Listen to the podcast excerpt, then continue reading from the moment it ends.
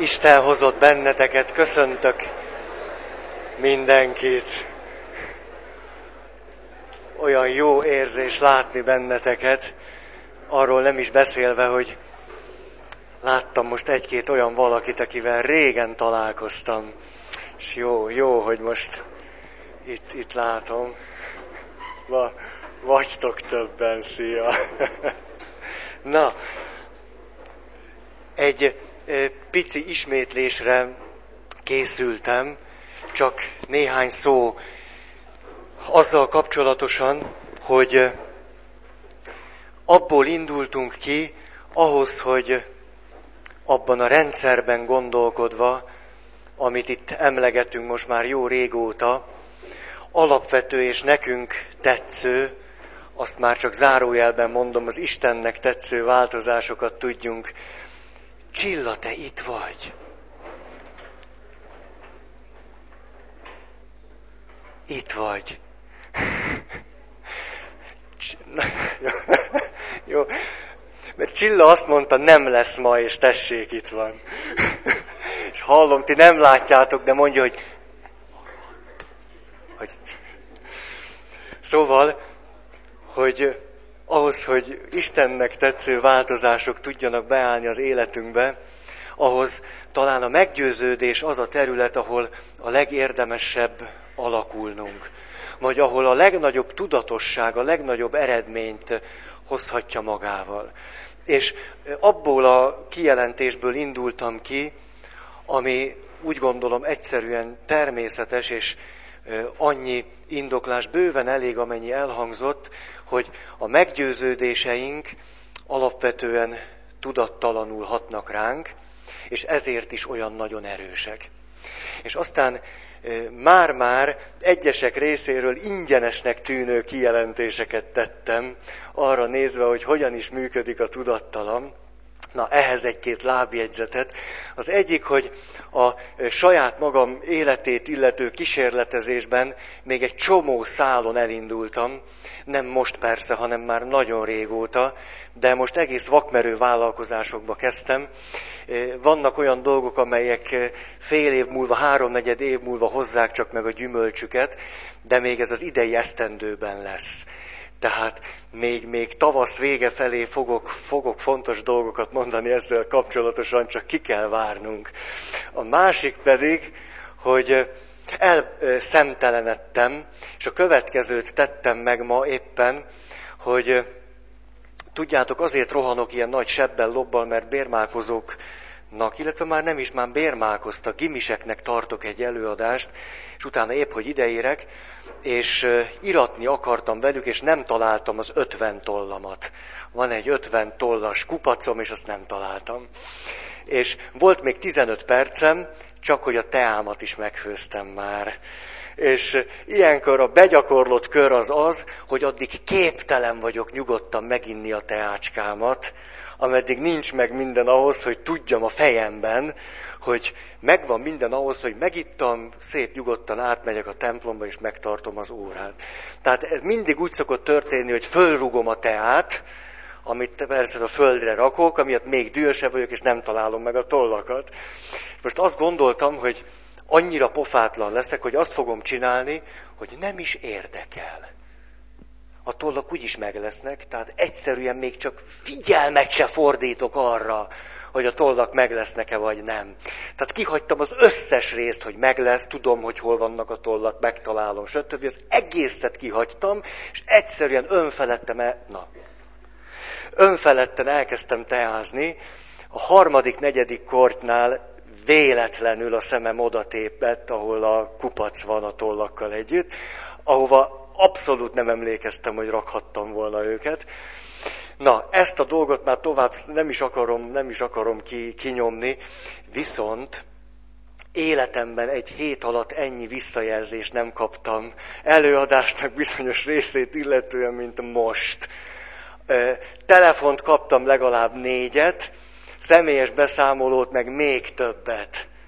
Arról, hogy olyanok is, akik csak éppen elkezdték ezt csinálni, azok is nem egyszer százszázalékos hatásfokkal ebben a dologban működtek.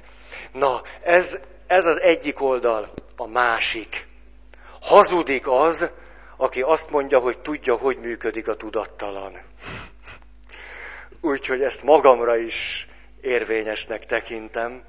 Nyilván épp csak, hogy megközelítő dolgokat vagyok képes ezzel kapcsolatosan kijelenteni, mert hiszem, a tudattalan egyfelől a mi kezünkben van, mert tudatosan tudunk mit kezdeni a tudattalannal, másfelől azonban a tudattalan markában van a tudatunk, és mi magunk is vele együtt.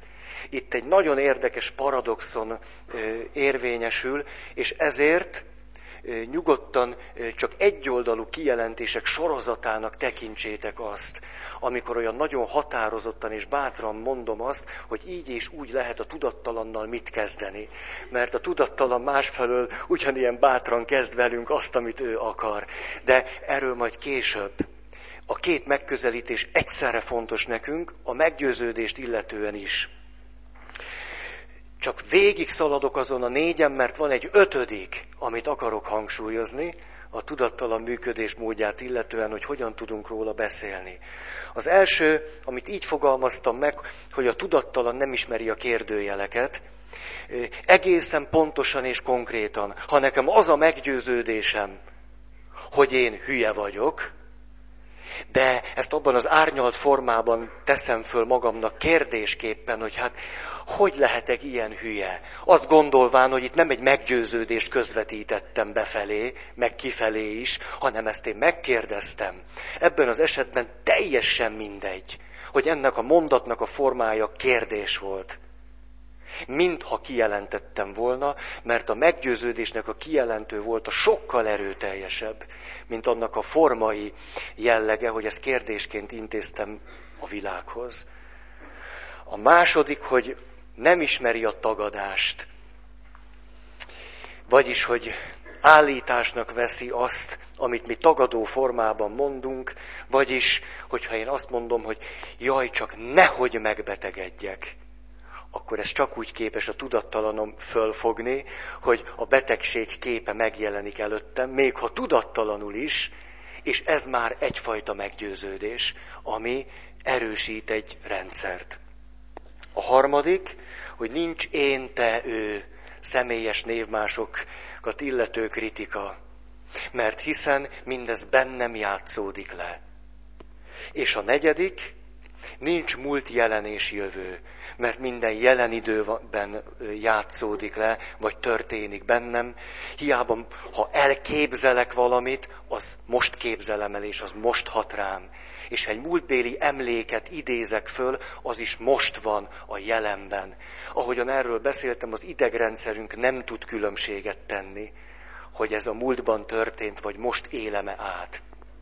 És az ötödik, ami talán, talán, talán a legizgalmasabb, hogy amikor képeket látok, akkor a tudattalan többé-kevésbé, főleg, hogyha ezek a képek már lejátszódtak. Nem tud különbséget tenni, illetve nem mérlegel a között, és itt öt dolgot mondok. Hogy azt a képet álomban láttam. Az a kép egy vízió volt, egy látomás. Ébren voltam, de ahogy szoktuk mondani, nem valóságot láttam, hanem víziót. A harmadik, hogy meditáltam, és egy tudatos belső képkészítés történt, és ezt láttam. A negyedik, hogy mondjuk ülök a tévé előtt, és bámulom az előre gyártott képet, és az ötödik, hogy most nézlek benneteket. Vagyis ebből az ötből mi tulajdonképpen csak az utolsót szoktuk valóságnak tekinteni. A, a többi négyet, az első négyet többé-kevésbé irreálisnak, nem valósnak, és mondhatjuk a minősítéseinket, és ebből könnyen fakadhat az az elgondolás, hogy ami igazából hat ránk, az a valóság. Az összes többi, főleg ha azt gondolom, hogy az nincs is, vagy ilyen nem lehet, vagy az csak egy álom, vagy ugyan már vízió, a, és lehetne tovább mondani, hogy mintha ezek nem úgy hatnának ránk, mint a valóság. Pedig majdnem pont úgy hatnak ránk. Az óvatos kijelentés amiatt van, mert nem mindegy a lelkünknek, és ebből adódóan nekünk, a szervezetünknek és minden másnak, hogy azt a képet készen kapjuk, vagy mi készítjük el. Ez nem mindegy. Nem mindegy, hogy az a kép külső kép, amivel mindig védtelenebbek vagyunk. Vagy pedig a kép belső kép, amit mi készítünk el, ami valamilyen formában már bennünk adva van, és azt látjuk. A belső képekkel a viszonyunk mindig sokkal, mondjuk harmonikusabb, vagy megnyugtatóbb. Arra mindig jobban föl vagyunk készülve. Ezért, amikor mondjuk, én föl akarok dolgozni egy traumát, ahogy ezt szoktuk mondani, és visszaemlékszem arra az eseményre, abban a formában, ahogy az már belső képként él bennem, ez sokkal kevésbé traumatikus. Mint amikor mondjuk kockáról kockára ugyanazt a képet a tévén nézem mert annak sokkal inkább kiszolgáltatottja vagyok. Nem vagyok annyira fölkészülve, nincs benne abban a belső összefüggésben és harmóniában, ahogyan az bennem van most jelen, és már valamiképpen a, a földolgozás útján van. Szeretnék ehhez egy, egy-egy kis pici valamit mondani.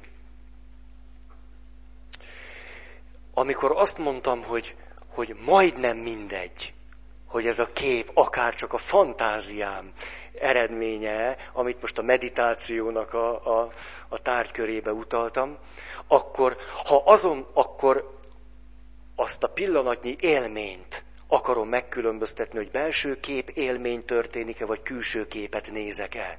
Azonban, amikor bárhonnan származó kép emlékképként van bennem, már tök mindegy. Teljesen mindegy. Az egyformán hat rám. Az egy picit, hogy, hogy, hogy miért is van ez így, vagy hogyan látjuk ezt a jelenséget. Ugye megtörtént velünk nem egyszer már, hogy volt rém álmunk.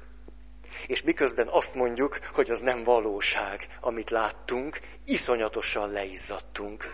Elképzelhető, hogy évek hosszú sora alatt egyetlen egyszer sem éltünk át olyan félelmet, és a félelem során olyan biológiai változást, mint egy álom kapcsán. Ezt le, én ébredtem már olyan izzadtan, hogy, hogy é, hát én úgy, úgy hétköznapi világban nem tudok leizzadni mint ahogy egy álom után. De nyilván megvan ennek az ellentéte is, egy fölszabadító álom. Hogy utána ugye az van, lehet, hogy nem is emlékszem rá vissza, és mégis azt mondom, hogy olyan jó kedvel ébredtem föl, és szinte történhet akármi, az a, az a nyugodt belső állapot, tele vagy energiával, kitart hihetetlen hosszú ideig. Sokkal erősebb az a, annak a belső képnek a hatása, mint utána a hétköznapi életnek az akármilyen élménye. Nyilván azért, mert egy olyan erőteljes biológiai változást hozott létre benned, vagy bennem, hogy az nagyon hosszú ideig kitart. Mint amikor, nem tudom én, jól, jól beettél. Aztán a látomás, vannak olyan emberek, akiknek a, a tudatuk és a tudattalanuk között a, az elválasztó vonal sokkal vékonyabb, mint mondjuk egy átlag embernél. Bár itt óvatosan kellene nyilatkozni, mert majdnem minden embernek van látomása élete során, csak adott esetben a meggyőződése az, hogy normális ember ilyet nem lát. És ez a meggyőződés a tapasztalatát, hogy erről beszéltünk, alapvetően módosítja, és lehet, hogy eltelik néhány óra, és már vagy nem emlékszik vissza rá, vagy azt mondja, hogy ez velem nem történhetett meg. Tudatosan, tudattalanul úgy csinálja a dolgokat, hogy teljesen elfelejtse, hogy neki volt kisebb-nagyobb látomása. Nálam ez a küszöb az átlagnál talán vékonyabb. Ezért többször voltak vízióim vagy látomásaim, és saját tapasztalatból is tudom azt, hogy azok az emlékképek, amelyek természetesen úgymond nem valóságosak, egyébként pedig teljesen azok, mert hiszen átéltem őket, és hatnak rám egy életen keresztül. Ha visszaemlékszem rájuk, ugyanazokat az érzelmi emlékeket is fölidézik. Mintha egy úgymond megtörtént valamit idéznék föl. Na most a meditáció. Nem véletlen, hogy a, a meditáció olyan fejedelmi útja mindenfélének. A gyógyulásnak, az Isten kapcsolatnak, akármicsodának, a tudattalannal való kapcsolattartásnak. Itt is vannak olyanok jó páran, akikkel meditáltunk már együtt. Vannak közös élményeink, és talán így szabad, szabad egy, egy egy ehhez kapcsolódó valamit mondani, mert ez újból és újból megismétlődik, főleg olyanokkal, akik először meditálnak, és mondjuk egy olyan, egy irányított meditációban vesznek részt, és ott átélnek valamit. Főleg, hogyha ebben az irányított meditációban Istennel való találkozásról, vagy Jézussal való találkozásról van szó, akkor majdnem mindig fölmerül az, az élmény az hat. Hogy most mi történt? Most nekem hinnem kell abban az élményben, amit átéltem. Hogy ez most valóság-e, amit átéltem. Nem az a kérdés, hogy átéltem-e valamit, vagy nem. És ez hat rám valamilyen formában, mert ez egyszerűen tény. Csak hogy jaj, mit is kezdjek vele? Ezek a képek, amelyeket meditációban átélünk, ezek nagyon gyógyító hatásúak, nagyon, nagyon hasznunkra lehetnek. Nem akarok itt túlzottan kategórikus kijelentést tenni. Ez a belső képkészítés eh, nagyszerű útja annak, hogy egyrészt dolgokat földolgozzunk, másrészt, hogy, hogy arra felé menjünk, amerre szeretnénk. Hogy a tudattalan folyamatokat valamiképpen befolyásoljuk. A meditáció csodálatos útja ennek. Az álom is egyébként. A víziót nem mondom, mert az, hát azt úgy hagyjuk, de, de az álom nagyszerű útja, azt tudjátok, itt csak egy pici megjegyzés, ha egy embert egy héten keresztül nem engednek álmodni, súlyos lelki zavarok a következménye. Egyetlen hét elég ehhez. Tehát érzékelhető, hogy az a belső képkészítés, amit a tudatalattink elvégez, az életfontosságú. A harmadik, illetve a negyedik a a tévé, mozi és egyebek, hölgyek, amikor azt mondják, hogy én oda se nézek. És elmegyünk moziba együtt, és a férfiak azok, azok meretten lesik, hogy hogyan válják ki a szemét a főhősnek, a hölgyek pedig, mi történik? Vége van. És mindegy, a lényeg, hogy nem néz oda. Miközben van-e értelme azt mondani, hogy hát színészek csinálják, hát el tudod képzelni, hogy andalúziai kutya. Ugye? Minnyájunk alapvető, szürreális filmélménye. Elárulom nektek, Bunyuel rajongók, hogy marha szemet metéltek el. Marha szem. De azért, mikor látod, hogy így kezd el, el így, mm, már ahogy belegondolok, összerándult a gyomrom, hogy abban a filmben a késsel elvágják azt a szemet. A, ezt sokat kutatták, hogy vajon milyen hatással van ránk az az agresszió, amit látunk, és az az agresszió, amit adott esetben egy, egy mondjuk terápián vagy eljátszunk, vagy megnézünk. És kiderült, hogy óriási különbség van a kettő között. Egy irányított kép, belső képkészítés vagy játszás, amikor játszunk egy pszichodráma helyzetben, az agresszió csökken, megnyugszunk, földolgozódik. Amikor kívülről nézzük az agresszív képet, az agresszió erősödik. Vagyis bent maradunk abban a körben, hogy látunk valamit, és gyűlik az agresszió, és valahogy le kell vezetni, és gyűlik, és az agresszió levezetése csak egy kört fog megerősíteni. És az ötödik a valóság, erről most nem is akarok mit mondani, amit látunk. Persze, ugye itt jönnek a kritikus keletiek, akik azt mondják, hogy az se valóság. És ezzel még közelebb hozzák ezt a négyet az ötödikhez. És azt mondják, hogy az, ahogyan mi látunk, az legalább annyira álom, vízió és az összes többi. És mindezt, ebből azt a következtetést vonják le, hogy mert ha mi a valóságot látnánk, akkor az, amit látunk, nem lehetne olyan hatással ránk, amilyen hatással van.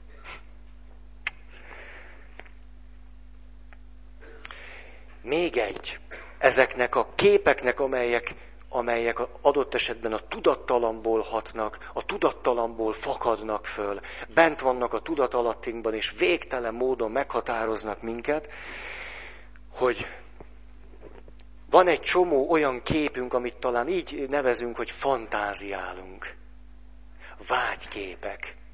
Ha egy picit utána nézünk, nem csak mondjuk a leendő feleségünkről, vagy férjünkről, vagy püspökünkről, vannak vágyképeink, hanem, hanem sokkal elvontabb dolgokról is vannak vágyképeink, mert hiszen a gondolkozásunk ugye az érzékelésünkhöz kapcsolódik.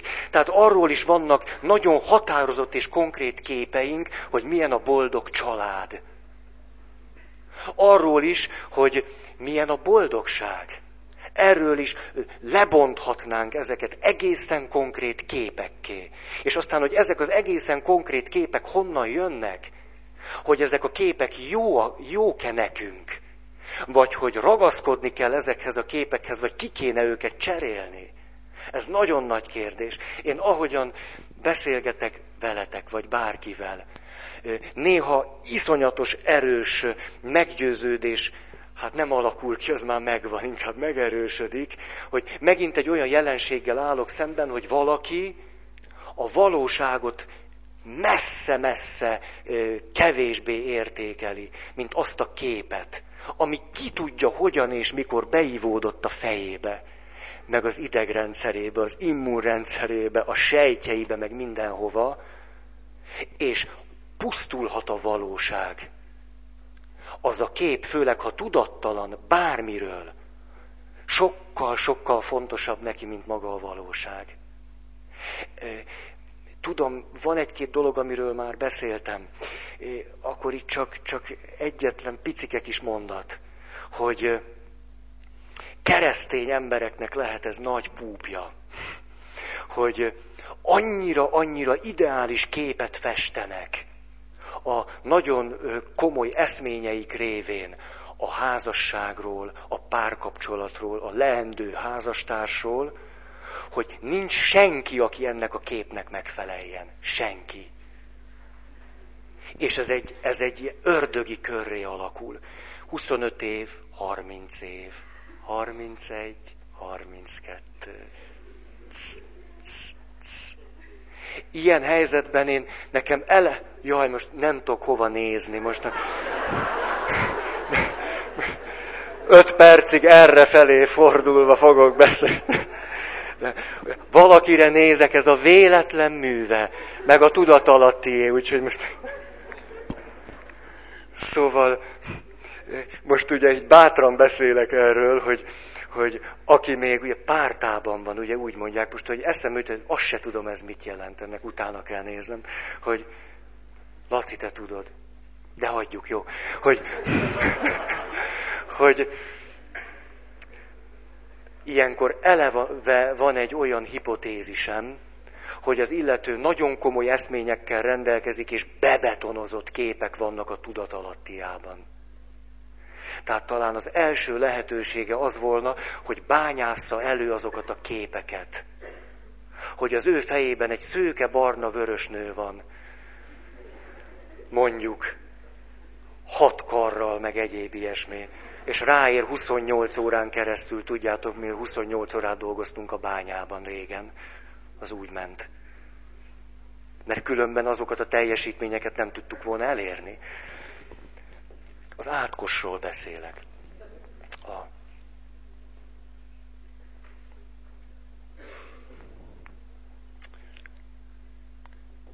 Oké. Okay. Most itt egy újabb szempont hogy amit eddig a tudatalattiról elmondtam, és annak a hatásáról, az a maga módján megfogalmazódik a Szentírásban is. Nem akarom ezt hosszan mondani, de nagyon-nagyon fontosnak tartom, hogy, hogy össze tudjuk kapcsolni Jézusnak a kijelentéseit elsősorban, az új szövetséget, mindazzal, amit eddig elmondtam, teljesen kívül maradva azon a körön, hogy, hogy hívő vagyok-e vagy nem, vagy hogyan látom a világot. Amit akarsz, hogy veled tegyenek az emberek, te is tedd meg velük. Olyan kijelentéseket fogok most mondani, amelyben egy nagyon furcsa, szinte az új szövetségi szemléletmódtól idegen adok-kapok világ van. Ha én ezt csinálom, ezt fogom visszakapni. Ha én akarom, hogy ezt tegyék velem, én nekem is meg kell tennem ugyanazt. Ha akarom, hogy nekem megbocsássanak, nekem is meg kell bocsátani. Ugye itt most főleg ahhoz kapcsolódok, hogy mindegy, hogy én, te, ők, mi. Mindegy, hogy múlt, jelen, jövő. Mindegy, hogy kérdés, mindegy, hogy tagadás. Mindez bennem játszódik le, és közben pedig bent vagyok egy rendszerben a környezetemmel. Ha azt akarom, hogy velem jók legyenek, akkor nekem jónak érdemes lennem másokkal. Mert a dolog pontosan így működik. Mondok ehhez dolgokat. Miközben én arra figyelek, ez a technika, miközben nem magamra figyelek, hanem rád. Nekem az a fontos, hogy neked jó legyen. Pontosan azt csinálom, mint amikor iszom a teámat, és tudom, hogy ez nekem abból a szempontból a legjobb megoldás, hogy meg akarom találni a tollaimat. Nem a tollakra figyelek, de tudom, hogy meg lesznek. Amire figyelek, az a tea. És a tollak meg lesznek. Vagyis Jézusnak a, hát vagy nem is tudom, az Istennek, vagy ennek a világnak egy csodája, hogy, hogy a valláson keresztül is évezredek óta arra tanítottak bennünket, az Istentől elindulva, hogy ne magunkra összpontosítsunk. Mert aki meg akarja menteni, az elveszti. Összpontosíts arra, hogy jó legyen a Péternek. Mert ha erre figyelsz, akkor szép lassan olyan körök fognak benned kialakulni eleve. El kell kezdened gondolkodni, hogy mi jó neki. Hogyan tudom én azt megcsinálni? Valóban ez a jó neki? Figyelnem kell a visszajelzéseire, az érzéseire, egy csomó mindenre. Miközben ráfigyelek, eközben kialakulnak a tudattalan körök bennem. Kiben alakulnak ki? Nem a Péterben, bennem alakulnak ki. Minél inkább elkezdek szeretni valakit, és azt mondom, nem az érdekes, hogy én engem szeressenek, én szeretek valakit. Kialakulnak a lehető legegészségesebb körök itt bennem. Nem erre figyelek, nem is érdekel. Ne tudja bal kezed, mit tesz a jobb. Nem kell, hogy a kettő között összefüggés legyen. Amikor azt mondja Jézus a hegyi beszédben, hogy, hogy te ne úgy imádkozz, hogy ezt mindenki észrevegye. Mert ha azért imádkozol, hogy ennek a célja te vagy, az eredményt te akarod bezsebelni, abban a pillanatban az eredmény roppant korlátozott lesz, már meg is van. Vagyis imádkozom előttetek, ti azt mondják, na hát ez egy milyen, milyen, bű, Ennyi az összeredmény. Hogy ti láttok engem, és kapok tőletek valamilyen visszajelzést. Ez nem sok. Nem sok. Végtelenül kiszolgáltatottja leszek a ti véleményeteknek. Azonban, ha bemegyek a kis kamrámba, és ott imádkozom az én mennyei atyámhoz, az atyához imádkozom, nem azért, hogy engem lássanak. Akkor azt mondja Jézus, és bizony mennyei atyátok megfizet nektek. És ösztönösen berzenkedünk. Jaj, milyen idegen ez a Jézusi szemlélettől, hogy hát mi nem fizetségér, meg jaj, nem így, nem úgy. Persze, hogy nem fizet. Ha fizetségér, már annyi nekünk. Egy forint, két forint, három forint megsüthetjük. Ha nem fizetségér, de ugye megint a materialista szemünk, valaki azt mondja, hogy aha, akkor nem szabad a többiek előtt, akkor bement a szobácskájába, és ugyanazzal a lelkülettel imádkozott, mintha kint lett volna. Mit változtat ez? A lényegen semmit. Semmit. Mert lehetek én egyedül, ha a szemléletem az, hogy megkapjam a jutalmam. Már is elvesztettem valamit.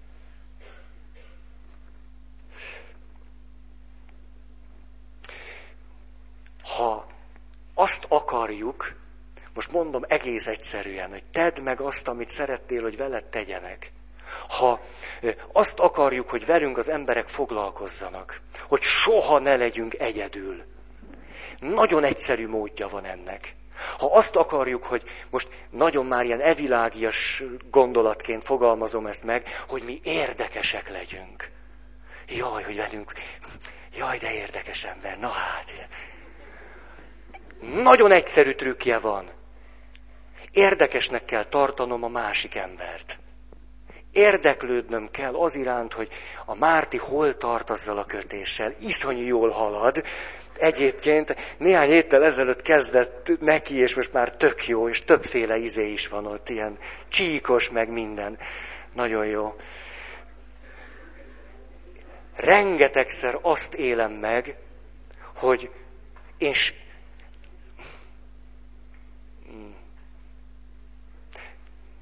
na mindegy, most már belekezdtem, hogy azért álltam meg, mert eszembe jutott egy történet.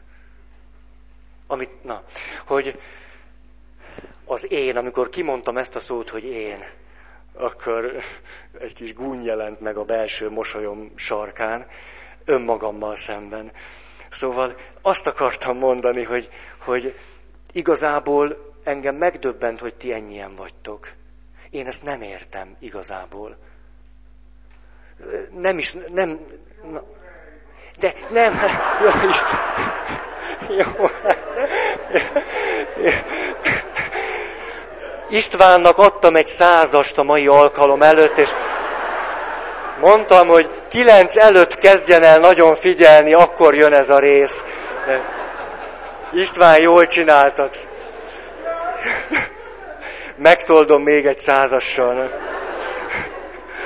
Szóval, na, hogy azt akarom ezzel mondani, én igazából ezzel nem, nem tudok mit kezdeni. Ez eljövök ide, és újból és újból azt élem át, hogy, hogy nem, nem, nem tudom, mit élek át. Szóval igazából meg se tudom fogalmazni, de hogy valami olyan élményem van, hogy én tulajdonképpen abszolút nem, nem szolgálok erre rá, vagy, vagy nem tudom, hogy ez miért van.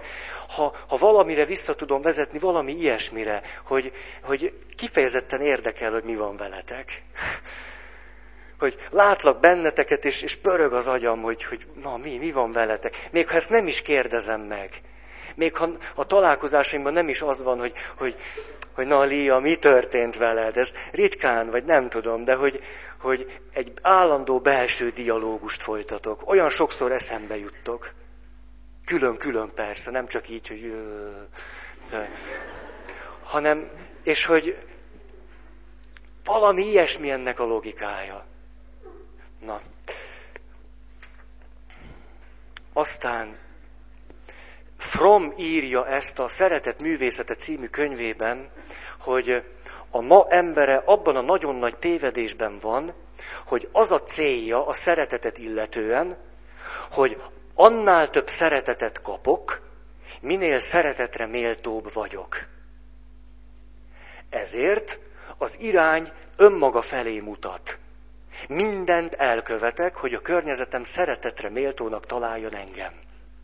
Ennek a következménye a totális vereség, teljes kiszolgáltatottság, megszűnök lenni. Miközben az irány önmagam volt, én szerettem volna azt, hogy engem nagyon sokan szeressenek, én teljesen eltűnök.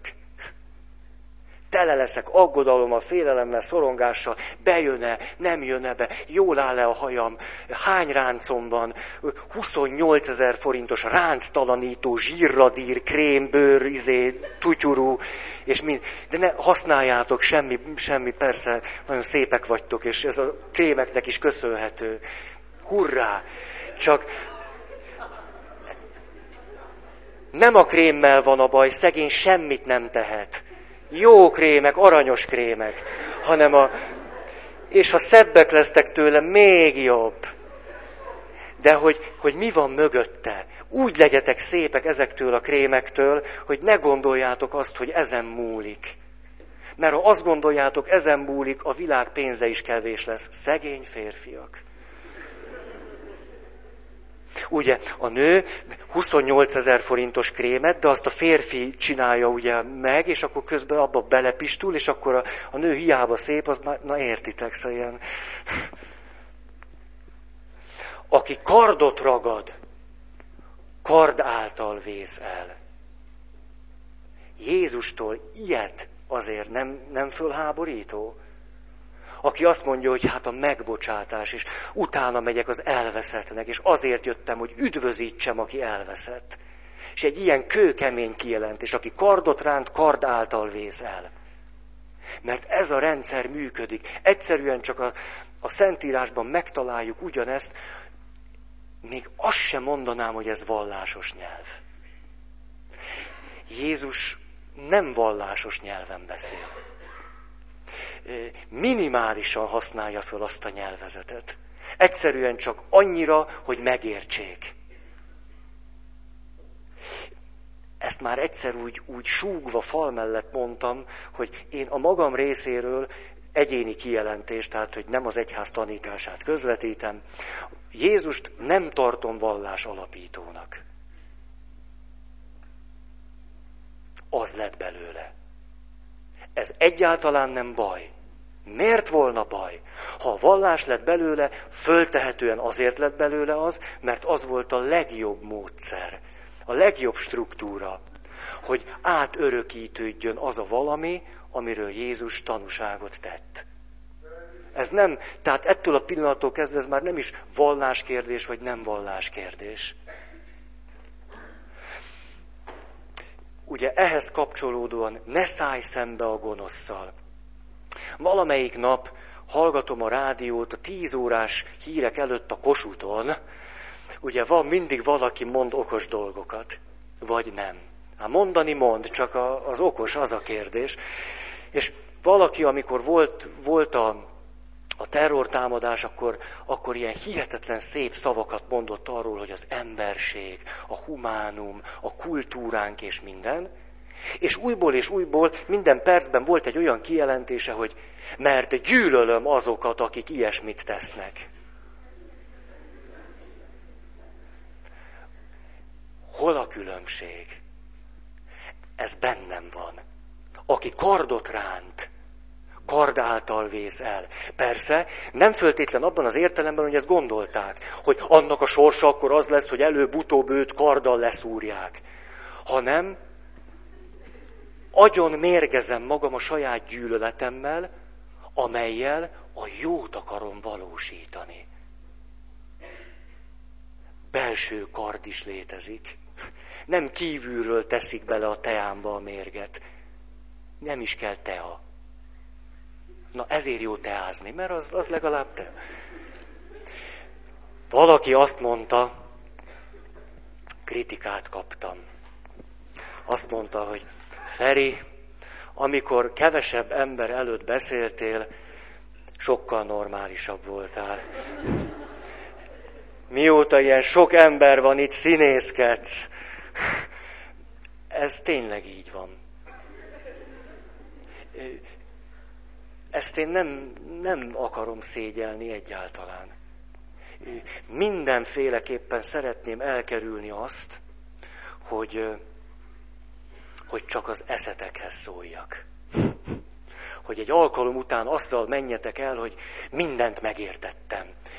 A felében nem értek vele egyet. Ha nem azzal van a baj, hogy azt mondjátok, hogy a felével nem értek egyet, sokkal többre is mondhatjátok nyugodtan, hanem azzal, amikor, amikor csak, csak az értelem működik.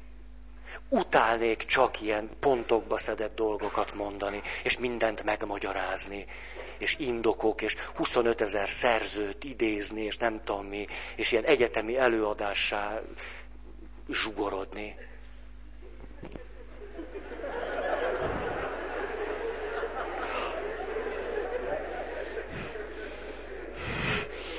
Na. Uha. Tudjátok, minden évben újból el kell kérni a termet. Nem tudom, mi lesz, de ne féljetek. Na. Hogy remeg a kezem? Azt mondja. Egy nagyon érdekes dolgot hallottam, ami ide tartozik, hogy, hogy kard, kard által igazság, megmutatom, és a többi. És hogy, hogy ezzel önmagam ellen is fordulok. Hiába gondolom, hogy van én, meg vagy te. És hogy akkor járok jól, ha én szúrok, és te halsz meg. Nincs olyan, hogy csak ő hal meg. Te is. Hogy valaki be írt, vagy telefonált, vagy nem tudom mi, egy jogásznak. És van, van mivel kapcsolatosan szólni, és azt mondta, hogy, hogy ő neki nem adták meg az igazát. Ugye jó, jogi karon erről beszélni, hogy az igazságszolgáltatás az ö, nem képviselte az ő jogos panaszát, vagy nem az ő igazságát, és a többi. Következőt mondta a jogász, zseniális, ilyen jogászok kellene. Karesz, hol? Nem látom. Hol? Karesz. Hogy azt, azt, azt mondja a követ, azt mondja, nem tudom, jogász volt, hogy kérem szépen, ön, nem pont így mondta, de ez a lényege, ön rossz helyen kereste az igazságot. Mert itt mi igazságszolgáltatásról beszélünk, de ne áltassuk magunkat, meg egymást, jogszolgáltatásról van szó. Az igazságszolgáltatás máshol történik. Arról beszélhetünk, hogy jogainkat képviselhetjük-e vagy nem, stb. jogos, ez az amaz. Az igazság az valami egészen más.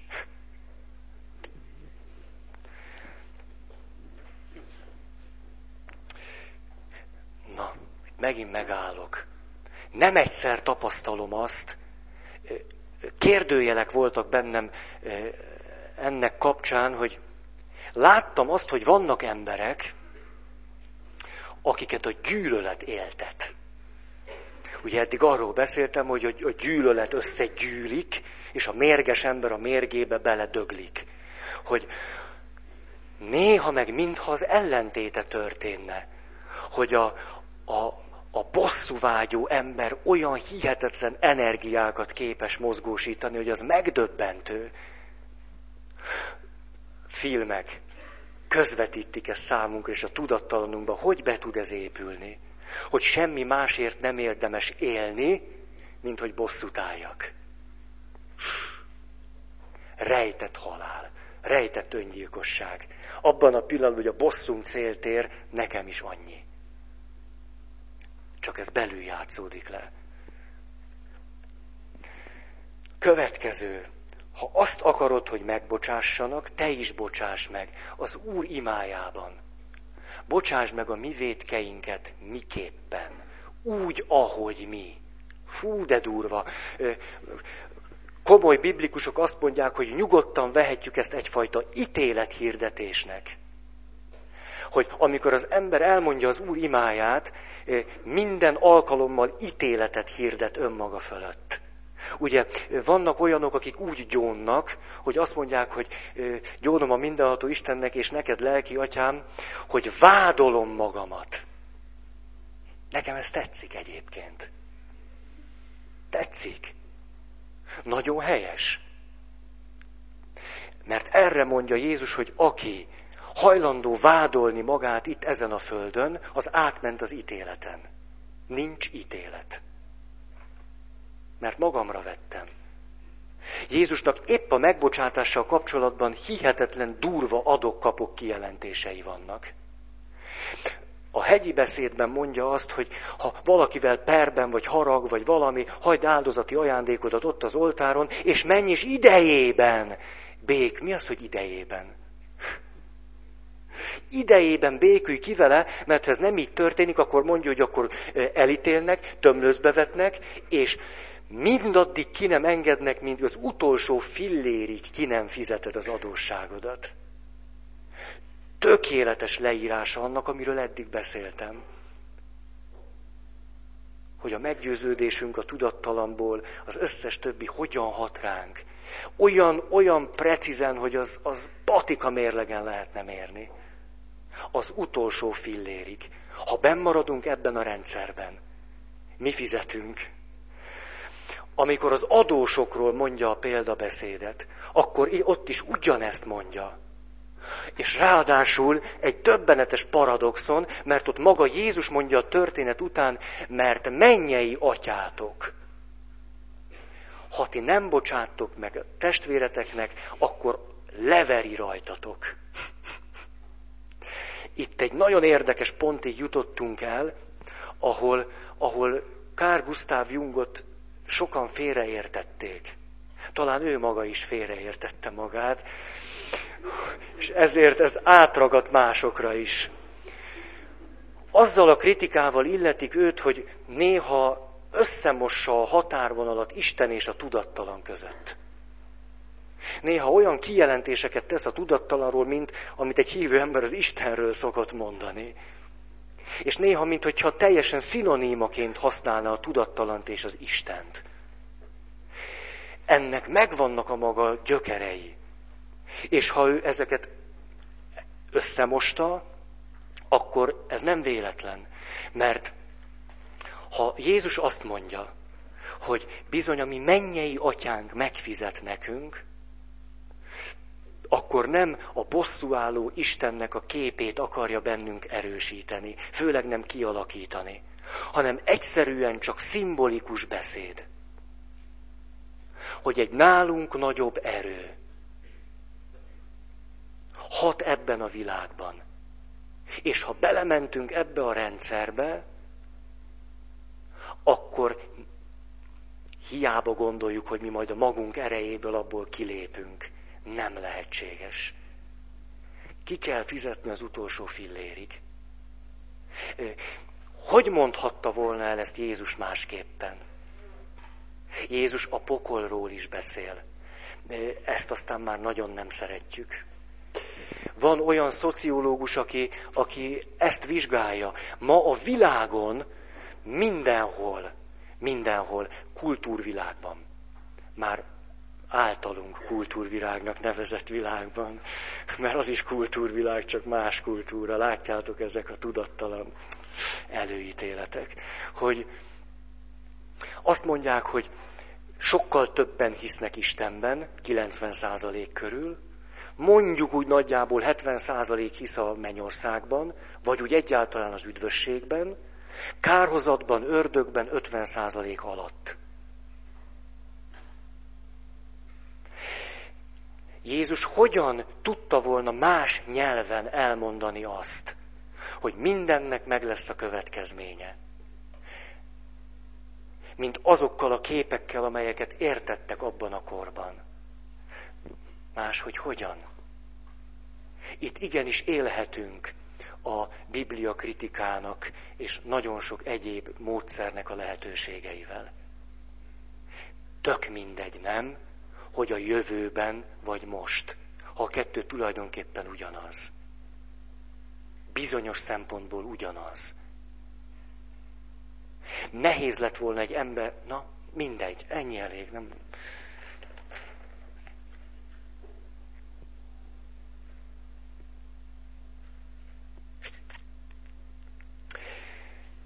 Irgalmazzatok, és nektek is irgalmaznak majd itt egy újabb szempontot, ami megint ugyanennek a rendszernek a leírása. Ha én irgalmas vagyok, akkor már az is megtörténik a meggyőződésem révén, hogy érdemes irgalmasnak lenni, és nem visszaadni, hogy az érzékszerveim, a tapasztalásom kifinomul arra, hogy észrevegyem, hogy milyen sokszor irgalmaznak nekem. Rengetegszer. Állandóan. Ez egy újabb szempont ahhoz, hogy ha én irgalmazok, nekem is irgalmaznak. Annak az embernek, aki újból és újból bosszút áll, annak is irgalmaznak, csak nem veszi észre. Éppen a Jézusi példabeszédben szereplő adós, aki föl sem fogja, hogy az ő adósságát elengedték. Elkezdi ütni és püfölni a testvérét, aki sokkal kevesebbel tartozik. Észre sem veszi,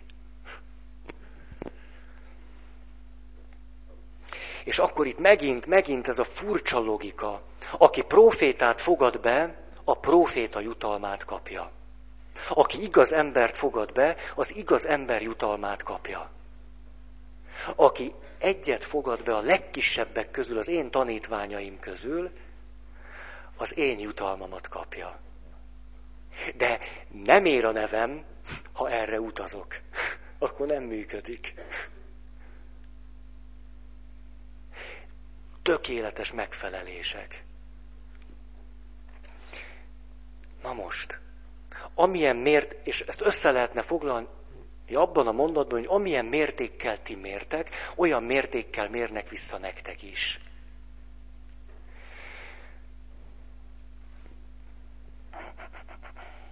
Igen. És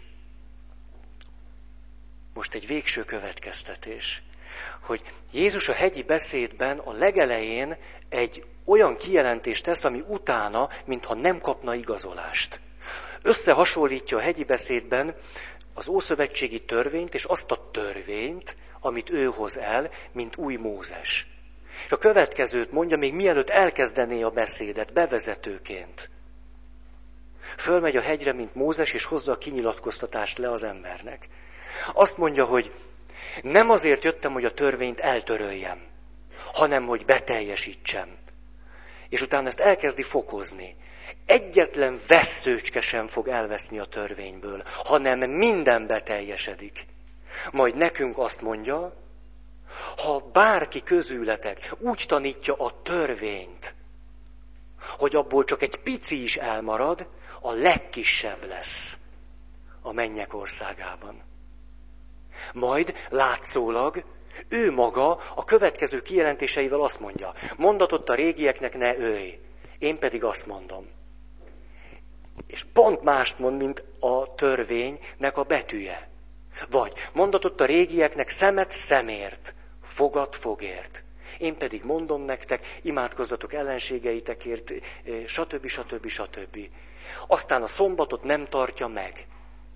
A templomban patáliát csinál. Egy csomó mindent lehetne mondani. Látszólag Jézus a törvényt nem tartja be, valójában azonban az utolsó veszőig betartja. Beteljesítve azt.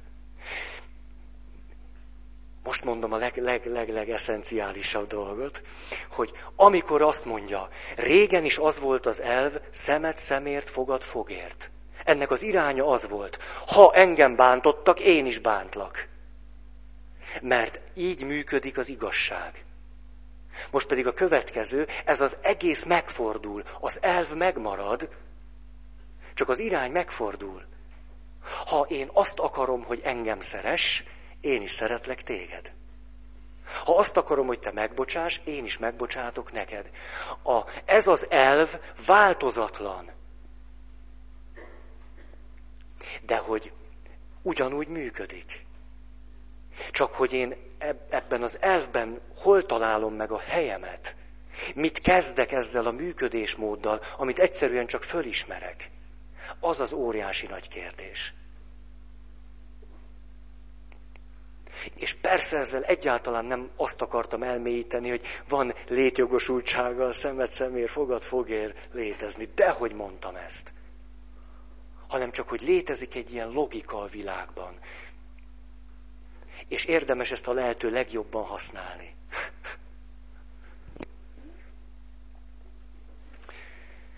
Na ennyit. Elnézést azoktól, akiknek ez sok. Már hogy, mert azt ígértem, hogy most hagyjuk a teológiát először, csak a, csak a józan parasztiész nézőpontjával, de ezt nem bírtam megállni. Mert most olyan elevenné vált bennem, egy év múlva már csak a tudattalanomban van benne, ki tudja, hogy hogy jön elő. akartam ezt az összefüggést mutatni. Na igen. Most eddig beszéltem arról, hogy a meggyőződés a tudattalamból hat elsősorban, hogy a tudattalan működés módját nem zárhatjuk ki. Muszáj lemenni oda valamilyen formában, és ezzel kapcsolatosan azt a, azt a szempontot hangsúlyoztam, hogy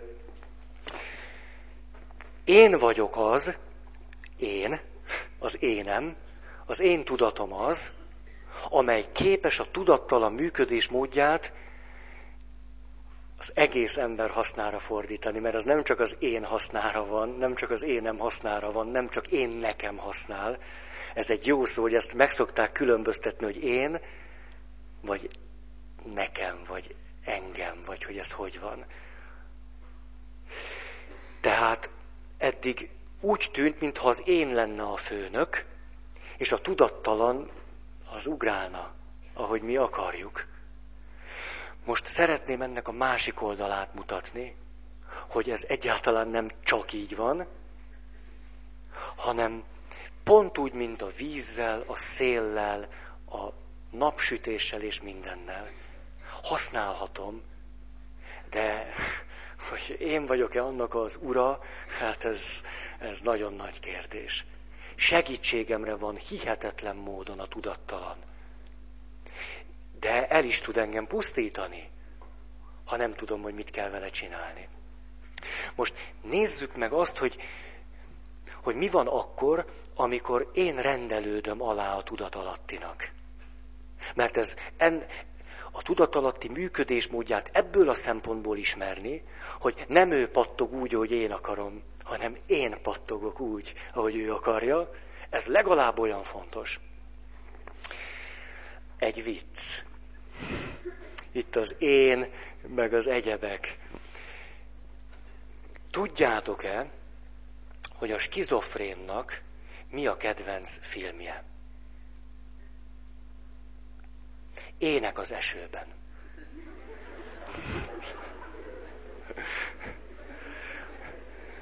Nem nagyon nevettek, ennek szerintem az az oka, hogy nem olyan könnyű rájönni, hogy mi a poén.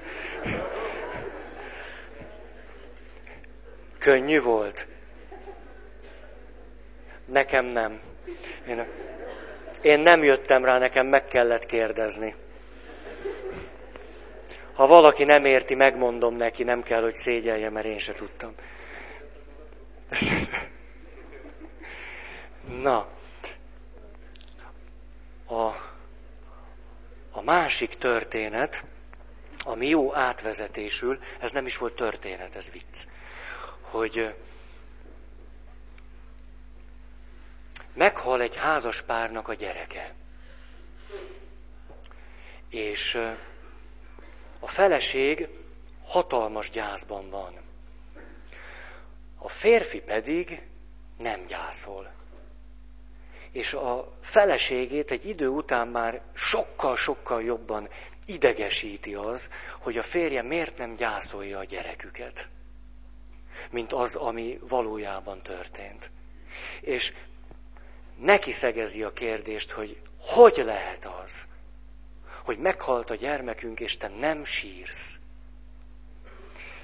És erre a következőt mondja az ember. Tudod, miután meghalt a gyermekünk, én egy álmot láttam. És az álomban király voltam, és nyolc gyerekem volt. És mind a nyolc meghalt. És én akkor kinkeservesen sírtam. És amikor fölébredtem, nem tudtam, hogy mi miatt sírjak jobban. A nyolc miatt, vagy az egy miatt.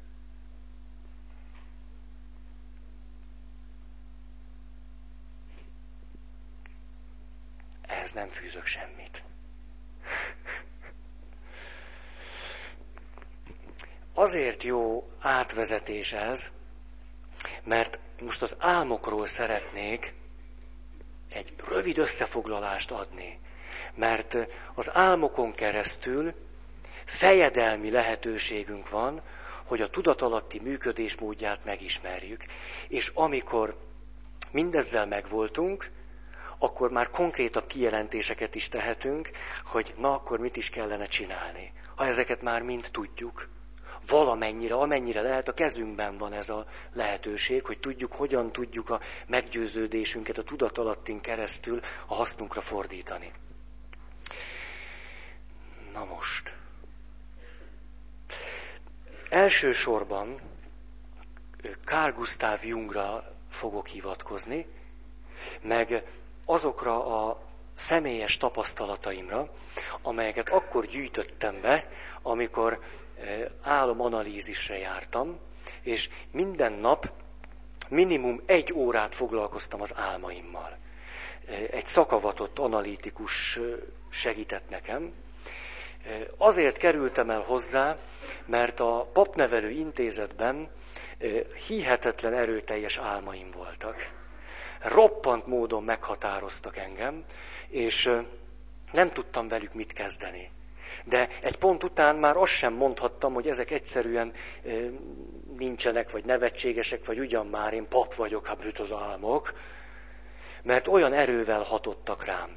Rátok is csak nem tudjátok, tudattalan, hogy eszembe jutott az, amikor emlékszem, átéltem egy olyan erős álmot, hogy vasárnap volt, hogy mentünk a misére, ez még Esztergomban volt, és ültem ott a stallumokban, hát én egy stallumban ültem, de szóval ültünk, és én semmit nem tudtam a Szent Misével kezdeni. Semmit. Ültem, és mint aki, aki, aki minden érzékszervével visszafelé az álomban létezik, mert olyan hihetetlen erőteljes üzenete volt. És ez már több mint tíz évvel ezelőtt volt. És akkor kezdtem el nagyon-nagyon foglalkozni ezzel. E, tehát személyes élmények, meg rengeteg olvasmány, meg, meg egyéb van most ennek a hátterében, és röviden fogok beszélni. Persze ma nem fejezem be. Hát azért annyira röviden nem. Na most, öt perc van, nem tudom, belekezdjünk? Csak, mert tudom, hogy hosszabb, hosszabb hirdetni való van most, ugye Csilla? Ugye? És arra, arra kellene idő. Mert egy meglepetés hirdetés lesz. Akkor